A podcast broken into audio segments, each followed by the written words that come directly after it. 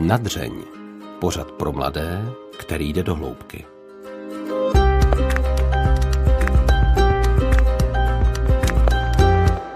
Do studia přišel Bosky a před rozhovorem poprosil o modlitbu. Dávalo mi to smysl. Víťu Marčíka znám jako herce, komedianta, věřícího člověka. Až při přípravě otázek jsem zjistila, že před konverzí byl komunistou. Jak se stalo, že člen komunistické strany chtěl najednou patřit Bohu? Stydí se dnes Vítě Marčík za svou minulost? A proč má z komunistů strach? Také o tom je dnešní díl pořadu Nadřeň, ve kterém uslyšíte třeba i to, jak poznat, že člověk dělá v životě tu správnou věc, nebo kde všude se dají najít zázraky. O tom všem si s Vítou povídá a dobrý poslech přeje Aneška Věvjorková. V pořadu Nadřeň vítám Vítu Marčíka. Dobrý den. Dobrý den. Možná se napřed zeptám, proč chcete hrát nebo vlastně i hrajete hlubší představení a nejenom zábavná nebo oddechová? Tak to je otázka, na kterou ani já nevím odpověď. Protože to asi tak musím. Když jsem začínal hrát, tak jsem chtěl hrát jenom veselé představení.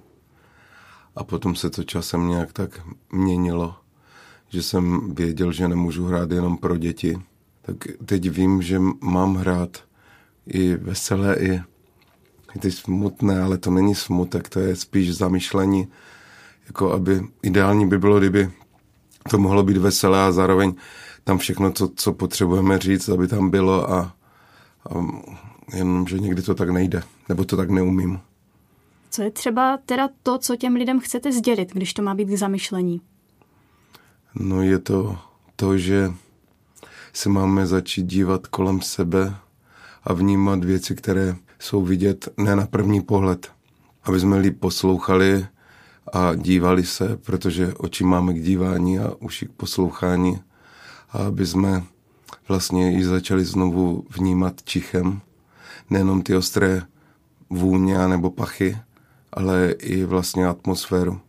Protože jsme úplně zapomněli někam přijít a ještě než vlastně promluvíme, tak třeba zavřít oči a nadechnout se nosem, protože to je něco jiného než ústy. A daleko silněji ucítíme tu atmosféru, kterou normálně třeba cítíme, když přijdete do obchodu, tak si to ani neuvědomíte, ale víte, že tam je obchodní atmosféra, v bance bankovní, v nemocnici nemocniční, ve škole školní a v kostele je kostelní. A, ale v lese je zase jiná. A právě tohleto vnímání bych chtěl taky o tom mluvit, nebo samozřejmě bych chtěl mluvit o lásce a o těchto věcech, ale je to všechno komplikované, protože když se mluví o lásce, tak vlastně nevíme ani, co je to láska dneska.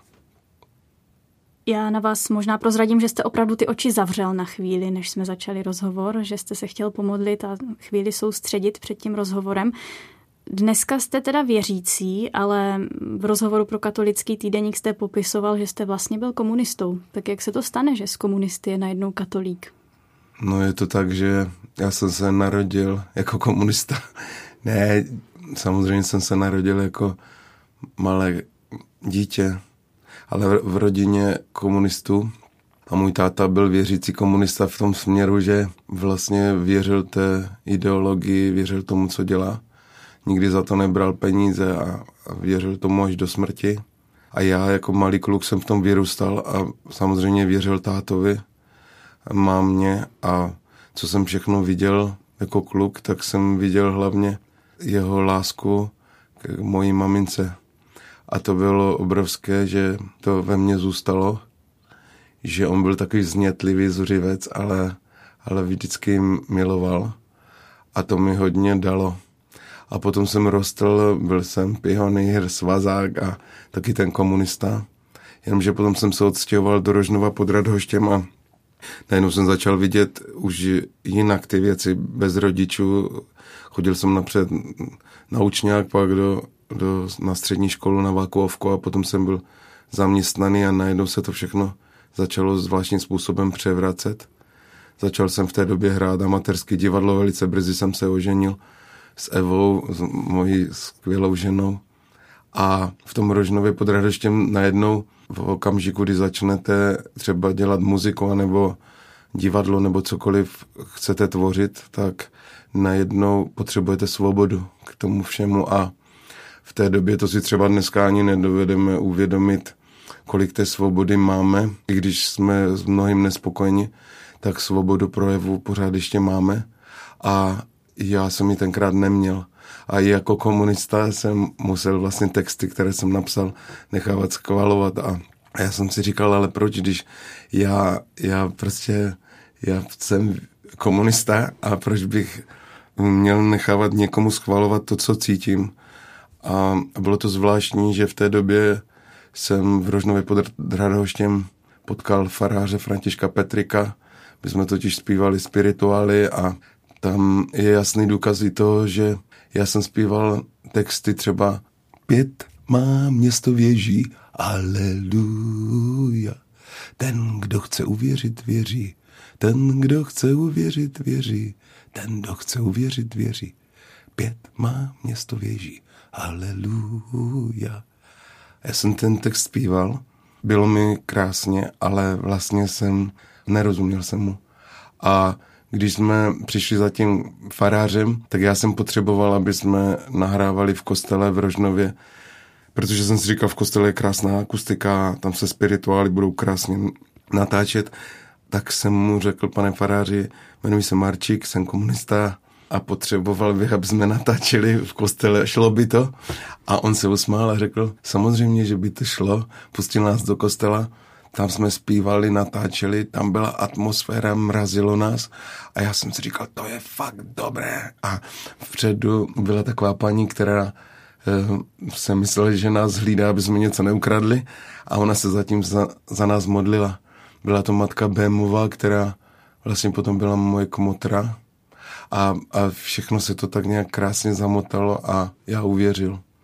Mohl bych o tom vyprávět dlouho, ale teď vím určitě, že to byl Bůh, který vlastně mě přivedl k sobě, ne já, protože to bych nebyl schopný, uvěřila moje žena, ta věřila dřív než já, protože ženy to mají rychlejší, nebo to vnímají jinak, já to potřebuju, nebo chlapi to tak mají, že potřebují to i pochopit rozumem a tak to tak bylo a bylo to nádherné. Pamatujete si třeba jeden nějaký výrazný moment, nebo to bylo tak jako hodně postupné, právě to, jak jste uvěřil? Bylo to hodně intenzivní, silné ale nebyl to jediný moment, bylo to spoustu zážitků a drobných zázraků, které se udály. A samozřejmě největší zázrak je ten zázrak obrácení člověka. Je to daleko větší zázrak než zázrak uzdravení těla. Je vlastně obrácení srdce, že najednou, když se na něco díváte, to vidíte úplně jinak. Mm, že vidíte pořád stejné věci, ale najednou zatím už vidíte, že vlastně je tam stvořitel, je tam někdo, kdo vás miluje, nějaký projektant. Zvláštně je, že když řeknu, potřebujeme postavit dům, tak každý řekne, potřebuješ projekt. A, a vlastně logicky buď si ho nakreslíš sám, anebo když je to komplikovanější, musí být projektant. Ale když se díváme kolem sebe, spoustu lidí vlastně uvěří, že za tím vším, za tím vesmírem, že projektant není, že to je jenom jedna velká náhoda. Tak tomu se teď zpětně divím, že jsem to takhle mohl vidět, ale nedivím se tomu, že je spoustu lidí, že to tak vidí, akorát eh, mi to teď přijde divné. Vy jste zmínil ten, že dívat se na věci trochu jinak, tak by mě zajímalo, jak jste se předtím, než jste uvěřil, díval právě na víru, na Boha, na tu katolickou církev třeba. Díval jsem se na to, protože Rožnov pod Radhoštěm, tam je nádherný skanzen a já jsem se na to díval opravdu jako na skanzen, protože můj táta eh, nikdy vlastně, když jsme přišli do kostela, já jsem s ním chodil do kostela, ale ne na mši svatou, nebo, ale on miloval hory a chodili jsme po horách a vždycky, když jsme končili tu pouť, nebo to nenazýval pouť, ale túru, tak eh, jsme skončili v nějakém městečku a tam jsme navštívili, to byla taková trojice, bych to tak nazval. Teď navštívili jsme cukrárnu, jako my děti, hospodu, oni a, a potom kostel.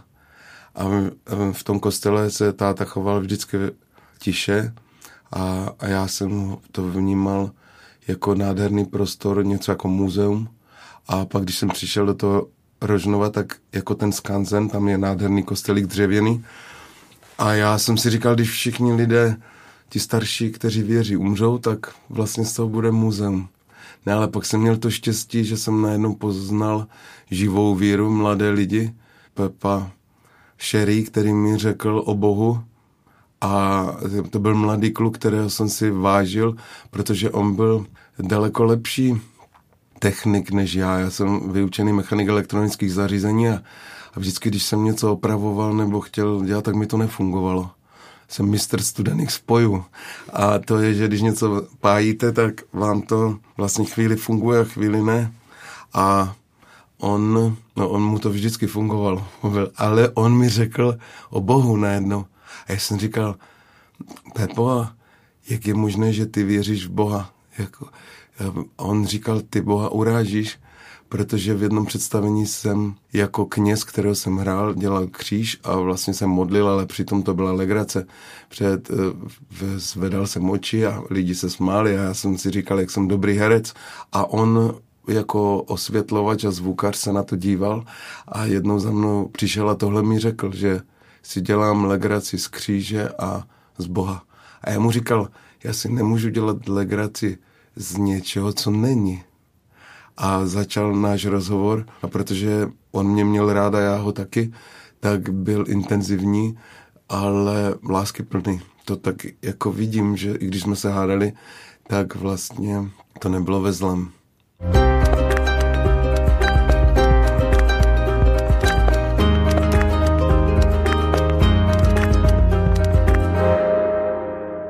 Dneska, když se řekne komunista, tak v některých kruzích, eh, když by to člověk přiznal, že byl komunista, tak možná se na něho budou dívat lidé skrz prsty. Tak vy jste se za to třeba nikdy nestyděl, nebo neměl jste problém to tak? Asi nemáte problém to říct, ale...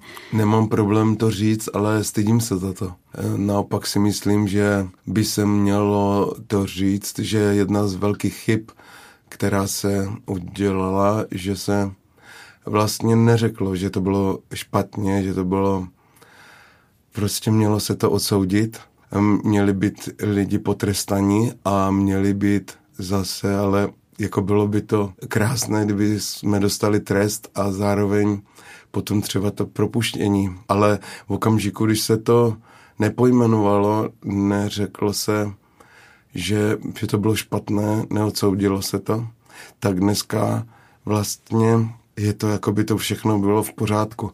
A já mám z komunistů strach, e, protože jsem sám komunista byl a jezdili jsme do Španělska, tam mám spoustu přátel, taky komunistů, ale španělský komunista je jiný než vlastně český a nebo ruský, protože španělský komunista nikdy nezažil moc.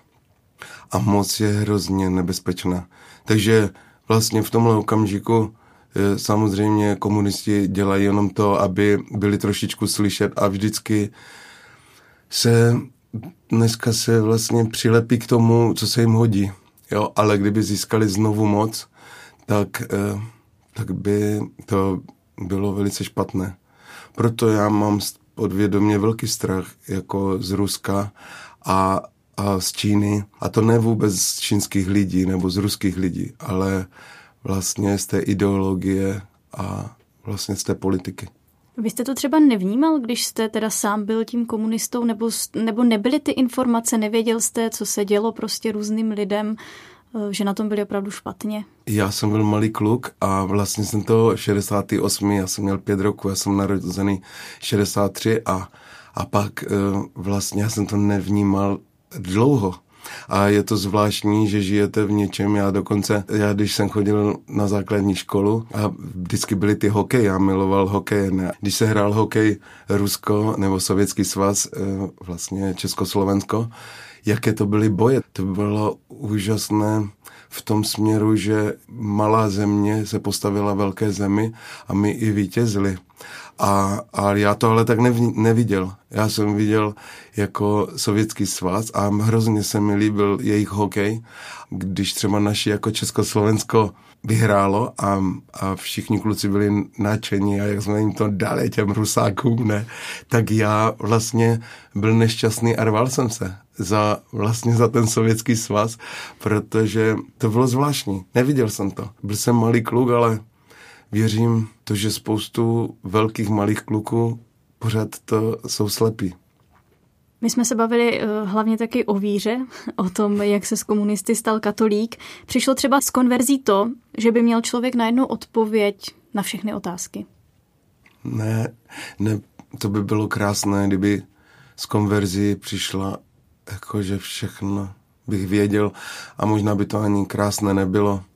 Z konverzí přišlo to, že jsem najednou měl pocit, že všechno vím, to je pravda. Jako teď, když jste to řekla, najednou jsem věděl, kudy jde cesta a měl jsem na spoustu věcí odpověď, byl jsem zapálený, byl jsem na spoustu věcí naštvaný i v církvi. Samozřejmě měl jsem velké štěstí, že jsem mohl odejít ze strany, z komunistické strany ještě před 89.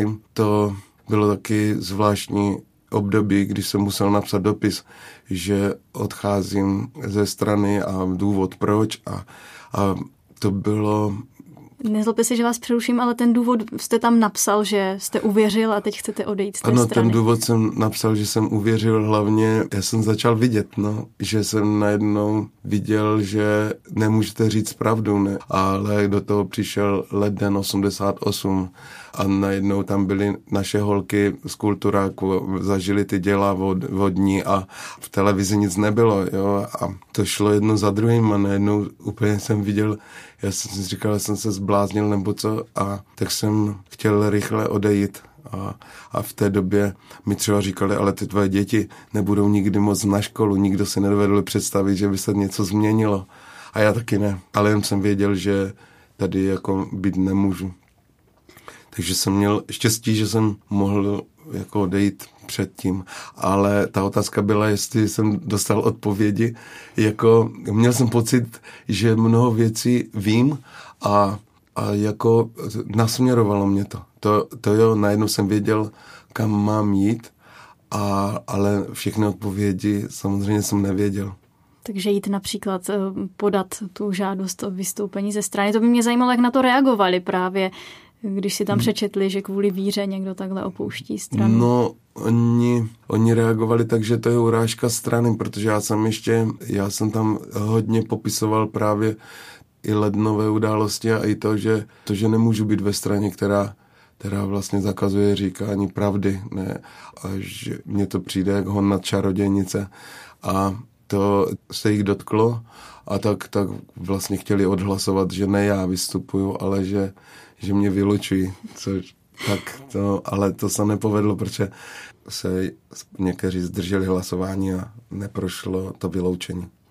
Ale potom už vám žádné problémy nedělali, nebo? No, měl jsem, já jsem totiž měl takovou kliku, že ono se to tak všechno vleklo, že, že já jsem podal žádost, já přesně nevím, jak to bylo, jestli třeba duben nebo květen 88, 89. Oni to pořád, protože chtěli potrestání a pořád se to, že se to posunulo až vlastně na září a já vystoupil září nebo říjen a pak byl hned listopad. Ne, jako, takže já jsem vlastně nepotrestaný komunista ani od komunistů, ani od těch. Takže já jsem vlastně díky bohu proklouzl a já jsem byl za to moc šťastný, protože já vůbec nevím, jak bych tohle dělal po událostech listopadových.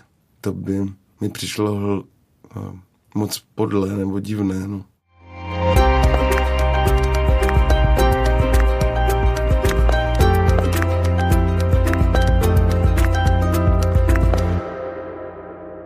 Teď vás budu citovat. Kdyby církev byla mocná a všichni naši politici by ji uctívali, tak by se mi potom taky hůř věřilo. A mě zajímá proč. Jak jsem zmiňoval eh, španělské komunisty, tak eh, musím zmínit i španělskou církev. A vlastně, když to vemu v historii, kterou jsem nezažil samozřejmě, moc je nebezpečná. A, a španělská církev vlastně určitě tam má, má tam úžasné věci, jako že úžasné lidi, kněze a mladé, ale zároveň má obrovskou moc. Dějí se tam prostě i špatné věci. Právě kvůli té moci. Když jsem byl v Redondele, tak jsem viděl na vlastní oči ostrov, kde teď, já vždycky zapomínám ty datum, ale eh, překvapil mě ten rok, možná do roku 1972, že, že vlastně to byl ostrov, který byl zároveň věznicí a tam zavírali komunisty nebo eh, lidi, kteří nebyli pro režim, ne? Že to bylo úplně zvláštně opačně, že jsem potkal lidi, že kdo byli na vojně a třeba nebyli nám vši svaté, tak, eh, tak měli prostě práce. Ne? A, a jakoby, jakoby na ruby u nás. To Bůh určitě nechce. Jako veškeré problémy s naší vírou a s tím, co my tady prožíváme dneska, je právě ten problém svobody. Že eh, Bůh nám dává absolutní svobodu. On by se nám mohl ukázat a mohl by říct, že on je ten stvořitel, ale my bychom ho už asi nemohli milovat. Eh, my bychom ho museli uctívat, bát se ho. Eh, nevím, co to je, když je někdo tak obrovsky mocný a tak eh, láska potřebuje svobodu. Ne. Ale zároveň to přináší obrovské problémy, protože ta svoboda zároveň způsobuje to, že, že se objevují i spoustu negativních věcí, že že ta svoboda, kterou my máme jakoby bez břehou, tak eh, v nás, i v nás samotných, teď mluvím i o sobě, jo, způsobuje to, že najednou dělám věci, které bych neměl. A tak proto jsem řekl, že jsem rád, že církev nemá tu moc. Nechtěl bych ani, aby zpátky měla. Třeba dneska, když jsem šel sem a zase lidi měli na na ústech roušky, tak jsem si uvědomil, že v dnešní době největší moc má vlastně medicína. Vlastně je to taková nové náboženství. Náboženství vlastně, že uvěřili, že medicína je všemocná, že když přijdu do nemocnice, budu uzdraven. A když tam někoho přivezou a on není uzdraven, tak najednou dokonce lidé eh, útočí na lékaře, kde se stala chyba. A, a dneska se lidi tak bojí nemoci, bolesti a smrti, že vlastně covid, který pro mě, já nejsem odborník, ale je to jiný druh chřipky, třeba závažnější, ale je spousta závažnějších témat, o kterých bychom měli na tomhle světě mluvit, a kterých bychom se měli bát. Takže tenhle problém covidu je tak zvětšený, že lidé se obrovským způsobem bojí. A mm, tak to, je, to mně jenom přijde, to je ta moc, která najednou tady je a, je, a vyvolává obrovský strach. A strach samozřejmě je špatný pán. Já jsem se vlastně chtěla zeptat na něco, na co jste vy tam narazil. Vy jste říkal, eh, lidé se bojí smrti. Bál jste se vy vůbec někdy smrti? Jo, jako malý kluk. A myslím, že eh, teď nemám strach ze smrti, ale nevím, může se to vrátit. Strach může přijít hned. To jsem několikrát zažil, že jsem najednou přišel a ucítil jsem tak silný strach, že jsem se musel vlastně intenzivně modlit, abych se ho zbavil. Ale mm, když to vemu rozumem, tak eh, říkám, že se smrti nebojím ale to může se to z minuty na minutu změnit. Na co jste se, jestli jsem se bál? Jestli jste se někdy bál a teď, když teda se nebojíte, říkáte v tuto chvíli, tak co jsou ty důvody, proč se teda nebát? Důvody jsou poměrně jasné, eh, protože my si každou neděli znovu a znovu jasně nepřipomínáme, i my věřící, že jsme na této zemi jenom vlastně návštěvníci. Že jsme tu na určitý čas, že máme Boha, který je nesmírně milosrdný, úžasný, láskyplný a že vlastně domov máme v nebi u něho. A že se tam vracíme a že tam přijdeme. Každou neděli bychom si tohle měli připomínat, měli bychom se o tom bavit. Ne jenom v okamžiku, když se něco blíží, anebo jsme nemocní, ale měli by jsme to od malička říkat svým dětem, měli bychom se o tom bavit ve společenství vždycky, když žijeme. A aby, když jsme zdraví v plné síle, věděli, kam směřujeme. Aby když něco přijde a ono to přijde, aby jsme velice silně ucítili tu, tu lásku, to směřování, kam musíme dojít. Protože když jsme šli do Santiago, já šel s Evo před třema rokama zrovna, tak, tak jsme věděli, kam jdem a to bylo úžasné, že jsme prostě občas jsme zabloudili, ne? Nenašli jsme značku, ale, ale věděli jsme ten směr a to by jsme měli si neustále připomínat, kam jdem. Proč je teda i s těmi dětmi nutné podle vás mluvit o smrti? Člověk si řekne, že jsou na to ještě malé, asi často.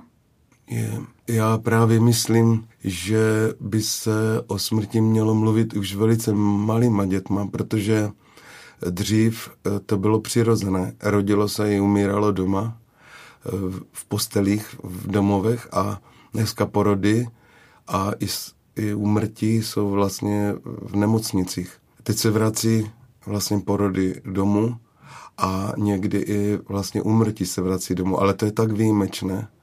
A takže děti zažívaly často smrt e, svých nejbližších i svých sourozenců, ale nejenom to, na vesnici zažívali smrt zvířat a, a byli, měli to absolutně, jako bylo to, měli to přirozené a věděli o nebi, věděli, kam směřují. A proto možná pro ně to bylo, ne že, ne, že by se nebáli, ale, ale věděli, kam směřují. Vědělo se to víc. Ale tím, jak chceme lépe popsat nebe, více definovat, nechceme mluvit jenom v nějakých hádankách nebo mm, pohádkách, tak najednou jsme přestali mluvit o nebi, ale to i věřící. Protože nemáme odpověď, tak možná je to v teologických nějakých vlastně velkých disputacích, ale není to pro normálního běžného člověka. Ten to potřebuje a ten potřebuje vidět, kam směřuje a velice jasně. Tak to, to se teď neděje, tak to mi je líto. Mluvíte o nebi ve svých hrách? Mluvím, mám pohádku o, o holčičce, která se ještě nenarodila a je to vlastně příběh zároveň dědečka, který touží po vnučce, ale, ale jeho dcera nemá čas a, a je to setkání vlastně vnučky, která se ještě nenarodila s ním, e, který umírá. Ona mu přijde říct o té smrti a on, on umírá a ona se rodí. Jako vlastně se pro, prolínají, ale, ale setkají se. Je to pohádka, ale mluví se tam úplně jasně o, o smrti a o narození. A... Jak na to třeba reaguje publikum? Předpokládám, že dětské. Ano, bylo to myšlené hodně pro dětské publikum, ale dětské publikum na tom, školy na to chodit nechtějí, velice výjimečně a chodí na to, najednou z toho je večerní představení nebo výjimečně odpolední, ale mm, svého diváka to má, nehrají to tak často, ale hrají to moc rád.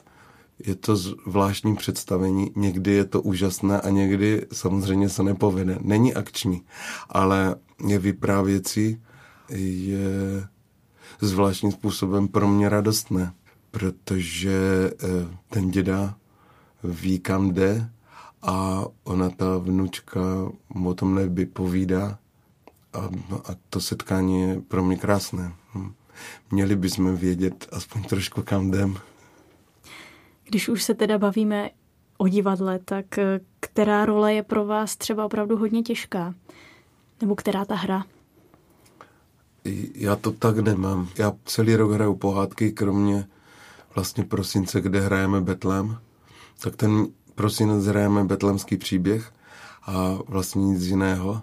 A potom hraji vlastně na přeskáčku mm, představení a ještě vlastně hrajeme Pašie anebo Mysteria světla, tak ty hrajeme vlastně v postním období a nejradši bych taky hrál jenom před Velikonocem a jenom tyhle dvě představení, ale protože o ně není takový zájem, tak, tak vlastně hrajeme do toho ještě pohádky.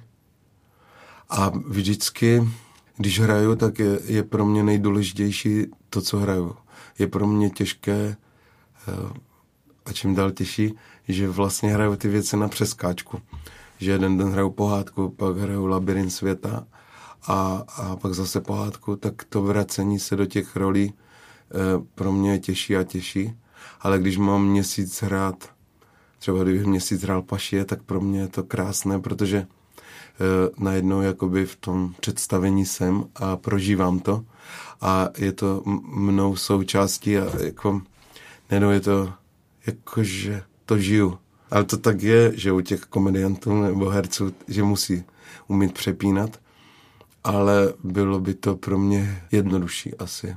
Žít v tom příběhu. Žít v tom příběhu určitou dobu, tak jak ten Betlem hrají a vypovídám se a potom ho uzavřu a zase přijde další období. Vy o sobě říkáte, že chcete být nebo jste komediant boží, tak k tomu mě napadá, jak tedy komunikujete se svým šéfem, což je Bůh, předpokládám. Já s ním komunikuju tak, že se mu svěřuji a snažím se vlastně říkat to, co říká on, jenže mi se to často neděje, protože já bych tak chtěl vlastně umět přímo říct to, co on, jenže já někdy, jak se do toho dostanu, tak vlastně mám strach najednou, že neříkám přesně to, co by měl říkat, že se najednou nechám strnout třeba tím představením. Ale je pravda, že vlastně vždycky se modlím, Bože, ať řeknu to, co mám a zapomenu to, co mám. Pak už to svěřím mu a děj se vůle tvá, to chytne takový zvláštní rytmus a jsou tam vždycky jiní diváci a, a zvláštní je, že ten divák se začne chovat jako jeden, jediný. Že i když je jich tam 100, 200 nebo tisíc, že najednou ho začnu vnímat jako jednoho. Oni se zvláštním způsobem sjednotí a, a já mu vyprávím příběh a, a vlastně pak se to už odvíjí samo, jo. Já ty texty naučené mám, ale najednou jsou tam různé odbočky a vsuvky a no, tak to tak je a to potom už je neřízené. Ne, tak to je v tom krásné někdy úděsné, protože někdy k tomu sjednocení nedojde a je to, to zvláštním způsobem vlastně rozbité a to jsou většinou, nevím, jak ten příběh vyprávět a e, pro mě nepovedené představení.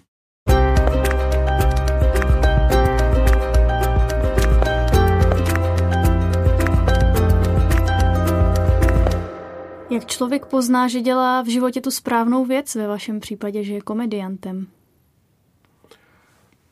Já myslím, že úplně jednoduchá odpověď to není, ale že by měl každý poslouchat eh, vlastně, co má dělat. A já jsem vyučený elektrikář a potom jsem šel dělat vlastně tu střední školu, ale zároveň jsem toužil Eh, hrát muziku a potom, když došlo k takovému zklamání, tak eh, divadlo.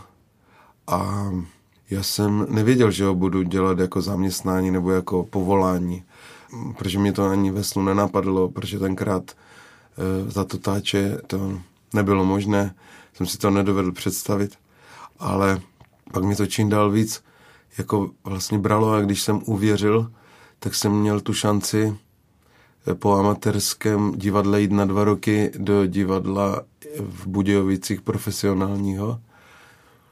A moje žena mi to dovolila, proto jí za to moc děkuju, protože kdyby to tenkrát neřekla, to byla moje i zbabělost, neboť jsem řekl, Evi, já můžu jít, ale eh, když ty nebudeš chtít, tak my měli dvě děti, tak vlastně stačí, abys řekla, že ne, já zůstanu v Tesle.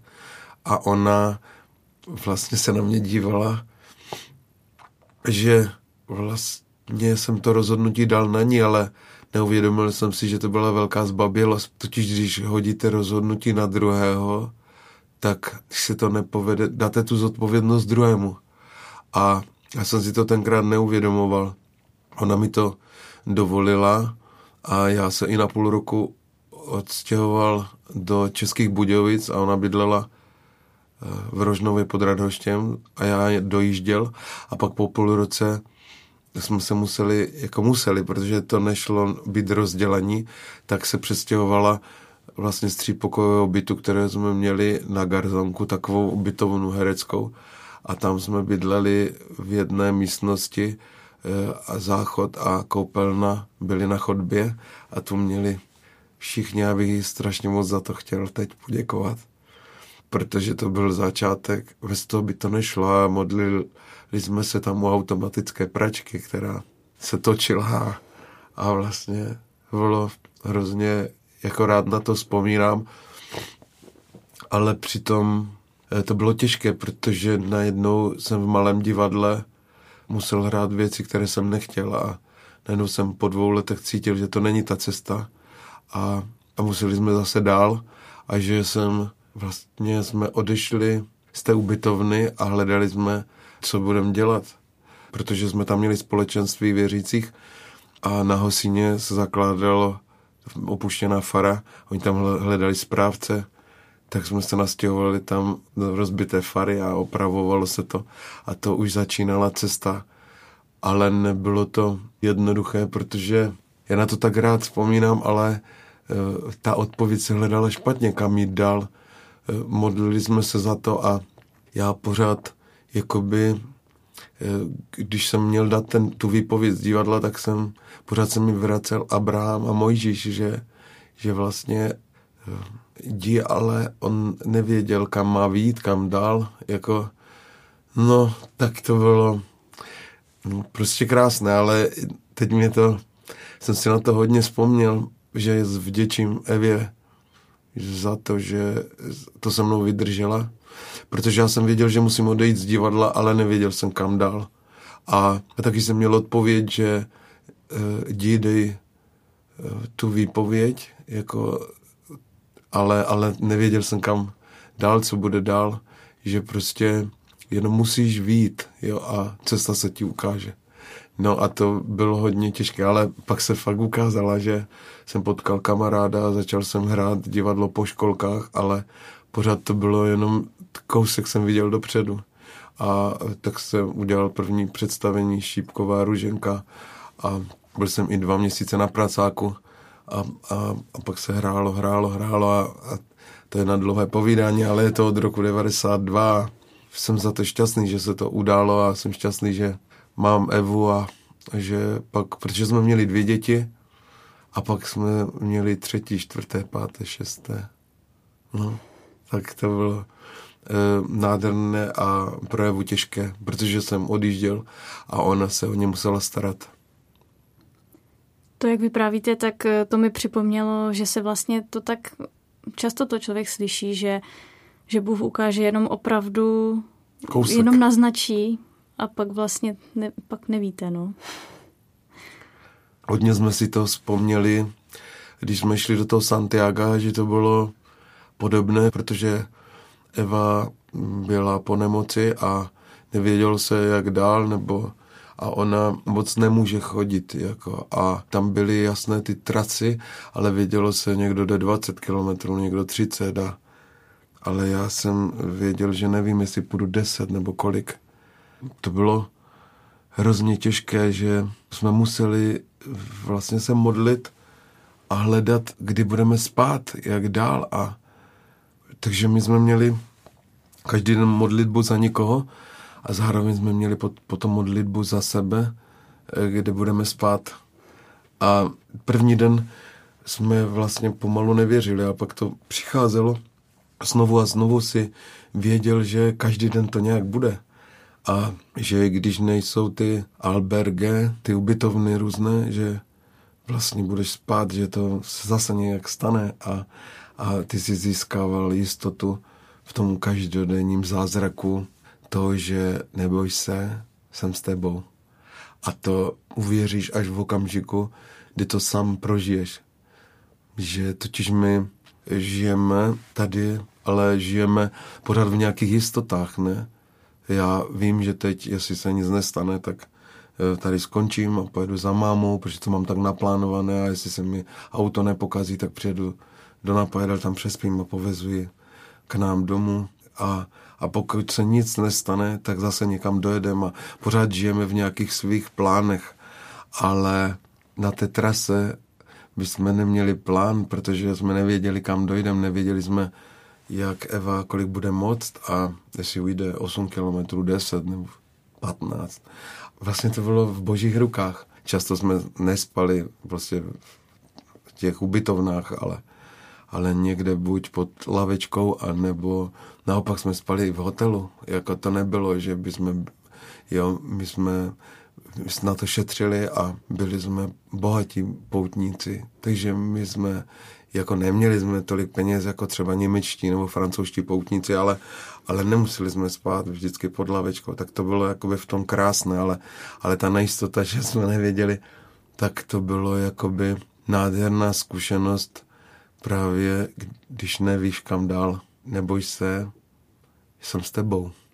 To je nádherné. No přece divíš a potom to začneš vnímat. A psali jsme dva deníky. Já jsem psal deník zázraku a Eva deník těch praktických věcí. A každý den se děli zázraky. Jenom se, se musel začít dívat, jenomže oni se dějí i tak, ale my jsme se přestali dívat, protože já vím, že prostě ráno vstanu tolik, natáhnu si budík a e, jedu někam, tam hraju, nebo jo, všechno žijeme v nějakých plánech. Najednou jsme řízení časem a naším nějakým tím harmonogramem. My jsme neměli hodinky, ne? A to bylo úžasné, že najednou se ti otevřou oči právě na to, co se děje, co teď přichází. A to nám chybí. Říkat, bože, ať, jsem, ať mám otevřené oči, co mi dneska přihraješ, jaký zázrak. Tak ten čas uběhl velice rychle. Děkuji za rozhovor. Já taky moc děkuji. Na tomto dílu spolupracovali Antonín Kánský, Alžběta Havlová a Hana Kašpárková. Loučí se a dny plné pozornosti k zázrakům přeje Aneška Věvjorková.